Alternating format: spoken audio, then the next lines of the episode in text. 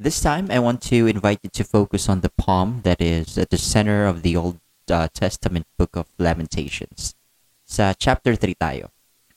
For sure, itong Lamentations, eh, for the most of you, nasa list ng least favorite books of the Bible nyo.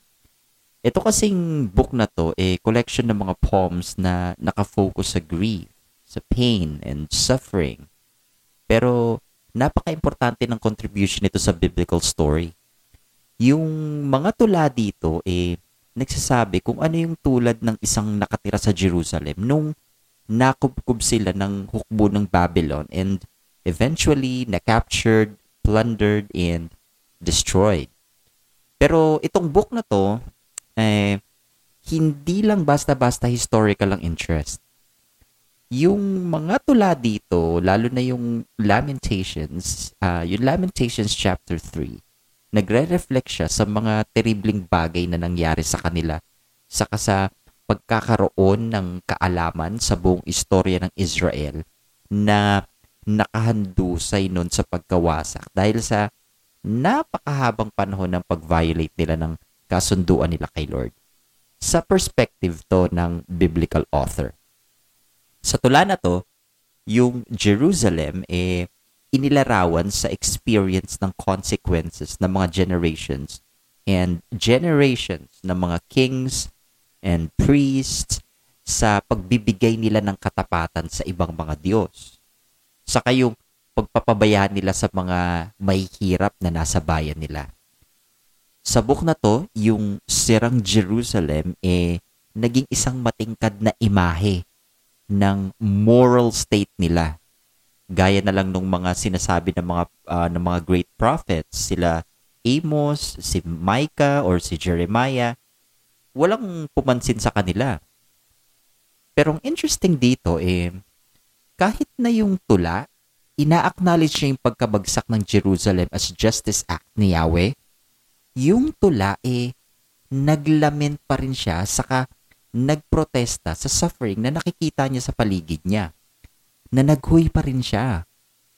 Yung tula na to eh kumukuha ng pansin kung gaano katerible talaga nun sa Jerusalem. Tapos klaro din sa tula na to na gusto ni gusto niya na si Lord eh magkaroon ng pake sa mga bagay na yun, magbigay ng atensyon, tsaka gumawa ng solusyon sa lagay nila.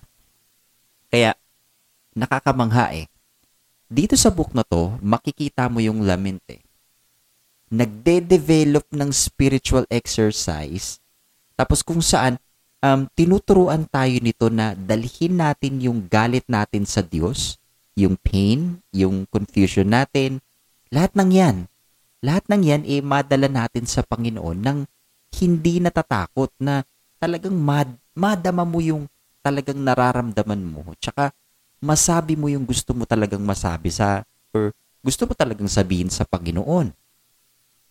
Alam mo yung lament sa book na to eh nagbibigay siya ng sacred dignity sa anger, sa anger natin kapag nakakasaksi tayo ng mga kawalan ng hustisya and suffering dito sa mundo at hinahayaan nito na madama natin yon. Itong lament na to eh kumukuha, kumukuha siya ng pansin sa kung anong mali sa mundo tapos dadalhin natin yun sa Panginoon nang may pagtitiwala na may gagawin si Lord. May gagawin si Lord, uh, may gagawin si Lord doon higit pa sa gusto nating mangyari. Isa pang interesting sa Lamentations chapter uh, Lamentations 3 kasama ng mga powerful descriptions ng human suffering makikita natin yung tanging word ng hope ng manunula ay nagsalaysay siya tungkol sa loyal love ni Lord o yung loyal kindness niya na tinutukoy niya dito, si Lord na balang araw eh i-deliver niya rin ang Israel gaya ng covenant promise niya kay Abraham, kay David. Tapos magbibigay muli si Lord ng divine blessing sa kanila. Tapos sa pamamagitan nila, dadalhin nila ulit yung divine blessing sa ibang nation. Napaka-importante na makita natin dito na yung hope ng manunula eh hindi lang sa isang improved na circumstance, kundi ang hope niya eh si Yahweh lang talaga ang hope niya. Sa words ng manunula eh, sa verse 24 ng chapter 3, sabi, sabi niya, Yahweh is my pers- uh, portion, says my soul. Thus I will hope on Him.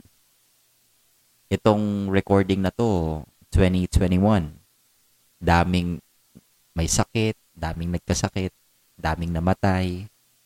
Kung magiging honest tayo sa sarili natin, alam nyo, yung human history, tatak na natin tong ganitong klaseng suffering eh. Yung, yung hardship, as far back as we can possibly tell. Yung, yung biblical story, hindi tayo tinuturuan ito na i-ignore tong mga bagay na to. Di tayo ino-offera ng biblical story na ng, ng parang escapist spirituality. Hindi. No. Bagkus, yung lamentations, eh, humihiling sa atin na mag-focus sa pain. Mag-focus sa pain natin at sa pain ng mga nakapaligid sa atin. Tapos, dumulog tayo sa Panginoon, iiyak natin sa Panginoon, magdalamhati tayo, at magprotesta tayo sa mga bagay na to. Tapos, hinihiling ng lamentations na pagtiwalaan natin ng Panginoon, natutugon siya sa atin. Pero, higit pa rito ah, what it means is to look at Jesus hanging on a cross and see there that God has heard our cry. Tapos makita din natin na napakatindi ng pakialam ng Panginoon sa suffering ng tao na siya na mismo ay pumasok sa panagoy natin at mga pain tapos isuffer ang lahat ng yon kasama natin. Nang dahil sa cross at resurrection, eh, mapagkakatiwalaan natin ng Panginoon sa ating mga panaghoy and know that He has and will again respond with His justice, His mercy, and His love.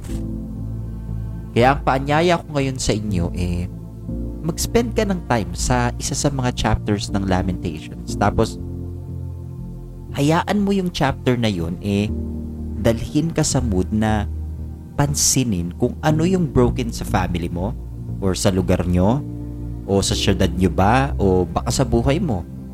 Tapos, kapag nakapansin ka na ng mga lugar ng suffering or pain, huwag ka kagad mag-move on. Huwag muna maglinger ka muna doon. Babaran mo lang saglit. I-explore mo.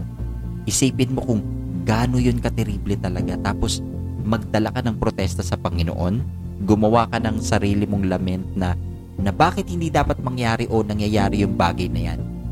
Sabihin mo talaga sa Panginoon kung ano yung nararamdaman mo tapos hayaan mo yung focus mo na pumunta sa story ni Jesus yung kamatayan niya at yung empty tomb at tingnan mo doon yung response ni Lord sa lament mo. Yung matutunan yung practice ng lament or lament, eh, uncomfortable, yes. Pero, napaka-importanting part nun sa ating spiritual growth. At napakaraming uh, kalament-lament dito sa mundo natin ngayon. Kaya tingin ko, magandang time ngayon. Uh, magandang time ngayon to para para sa ganitong klaseng spiritual practice. Hari nawa, bigyan tayo ng Panginoon ng puso na madala natin yung pain at yung pain ng mundo at mai-offer natin yun kay Lord at maidulog sa panalangin. God bless you. thank you